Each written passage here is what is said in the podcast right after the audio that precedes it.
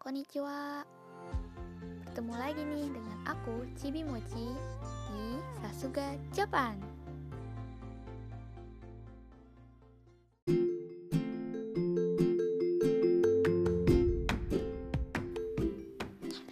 Hai minasan Konnichiwa 今日も一日お疲れ様でした Happy Eid Mubarak Yeay akhirnya lebaran Ya jujur ini lebaran pertamaku jauh dari keluarga. Tahun kemarin masih rayain bareng keluarga mama. Tapi tahun ini bener-bener pure Gak sama siapa-siapa. Ya paling sama teman-teman Satu perjuangan aja sih. Ya ngomong-ngomong lebaran nih Oh iya udah lama nih gak ketemu. Oh buri desu nih hmm, Ngomong-ngomongin lebaran Jadi pengen sedikit sharing. Oh ya disclaimer ya untuk uh, untuk podcastku itu aku cuman sharing pengalaman pribadiku bener-bener pengalamanku real tanpa aku lebih-lebihkan atau kurang-kurangin. Jadi bener-bener seperti ini adanya. Dan ya aku bukan maksud untuk pamer or apalah itu. Let's be positive uh, aku sharing bermaksud tujuan untuk ya sekedar berbagi sekiranya ada hal yang menarik atau hal positif yang bisa diambil kan why not? Jadi so ya kali ini kita ngomongin tentang lebaran di Jepang tuh kayak apa sih vibesnya? Ya langsung aja out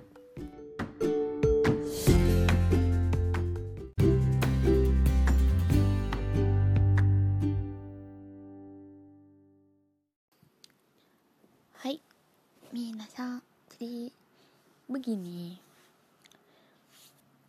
Hari pertama lebaran waktu itu sebenarnya aku ambil cuti dua hari tanggal 24-25 cuman karena ada beberapa hal jadi aku memutuskan tanggal 24 itu aku paksain masuk. Padahal itu hari pertama lebaran.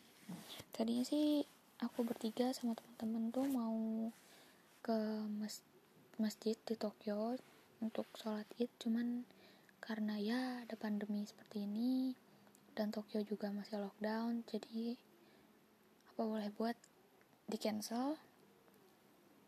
Akhirnya ya kerja seperti biasa.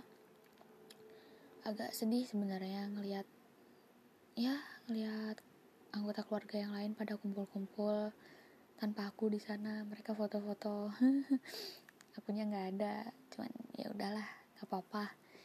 Toh aku juga berjuang demi keluarga asik. Dan ya dua temanku libur. Mereka masak-masak dan temanku yang satu bilang cepet pulang katanya. Udah kita masakin di rumah. So sweet banget. Terus ya beberapa rekan kerja juga ada yang kaget loh kenapa masuk? Bukannya libur kemarin? Katanya mau beribadah aku bilang ya tadinya mau mau ibadah cuman lagi ada pandemi kayak gini dan Tokyo juga masih lockdown jadi apa boleh buat mending kerja aja. Lagian juga nggak bisa ke mana-mana aku bilang. Dan mereka be like oh ya udah semangat ya sabar ya pasti sedih merayain lebaran tanpa keluarga sendirian di sini di perantauan katanya terus aku dipeluk gitu. Sedih banget rasanya terharu gimana gitu. Cuman ya udahlah dinikmatin aja. Akhirnya sampai di apartemen aku pulang sore diajak keluar sama teman-teman yang lain buat ya ngerayain lebaran lah setidaknya. Dan juga waktu itu cuaca mendukung lagi cerah-cerahnya lagi terik-teriknya. Jadi ya udah pergi ke kota tuanya Kawagoe di sana sih nggak terlalu rame karena ya masih mungkin karena masih pandemi kayak gini jadi ada banyak toko yang tutup juga. Ada sih toko yang buka paling ya cuman sampai jam 6 jam 7 sore doang. Di sana kita sampai malam muter-muter ya refreshing. Terus sambil makan ramen lagi di tempat yang waktu itu aku pernah cerita cuman ramennya lagi habis jadi kita cuman makan soba. Sayang banget padahal. Dan ya lebaran di sini sih sepi. Iya sepi. Takbiran juga kita takbiran live dari YouTube. Kita putar lewat laptop. Benar-benar berasa ya benar-benar sepi lah. Kerasa benar-benar sepi. Jauh dari keluarga gini tuh. Benar-benar kerasa sedihnya mereka foto-foto tanpa tanpa aku gitu di sana. Cuman ya sudahlah. Terus tadi hari ini um, dibawain banyak banget makanan dibawain banyak banget macam-macam deh. Ya sayur ya es krim ya cemilan-cemilan sama teman-teman kerja yang lain. Katanya uh, karena udah lebaran udah bisa makan jadi nih dimakan katanya. Kemarin-kemarin kan udah sabar udah nahan-nahan diri biar nggak makan. Sekarang saatnya makan banyak-banyak katanya gitu. Ya antara mau seneng mau sedih ya terharu juga ya.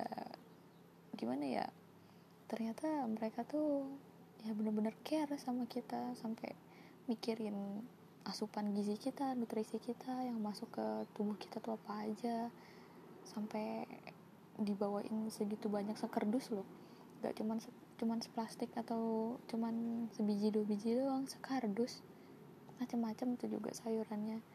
Yang alhamdulillahnya nggak perlu beli mahal-mahal di pasar swalayan. Jadi ya benar-benar bersyukur ditempatin di lingkungan orang-orang yang peduli.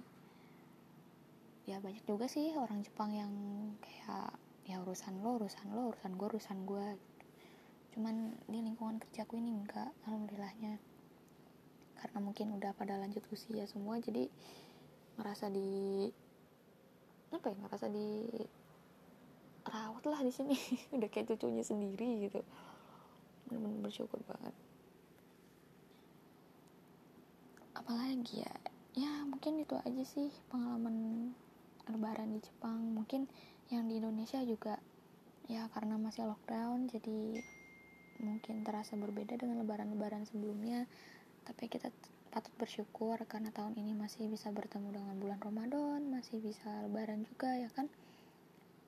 Jadi ya syukuri aja mudah-mudahan tahun depan masih bisa ketemu sama Ramadan lebaran dan keadaan sudah membaik. Seperti biasanya bisa tarawihan bareng bisa cari takjil bisa ngabuburit bisa bukber bisa pulang kampung lagi. Amin. Dah segitu aja kali ya. Nanti kita cerita lagi oke? Okay? in the next podcast. Bye bye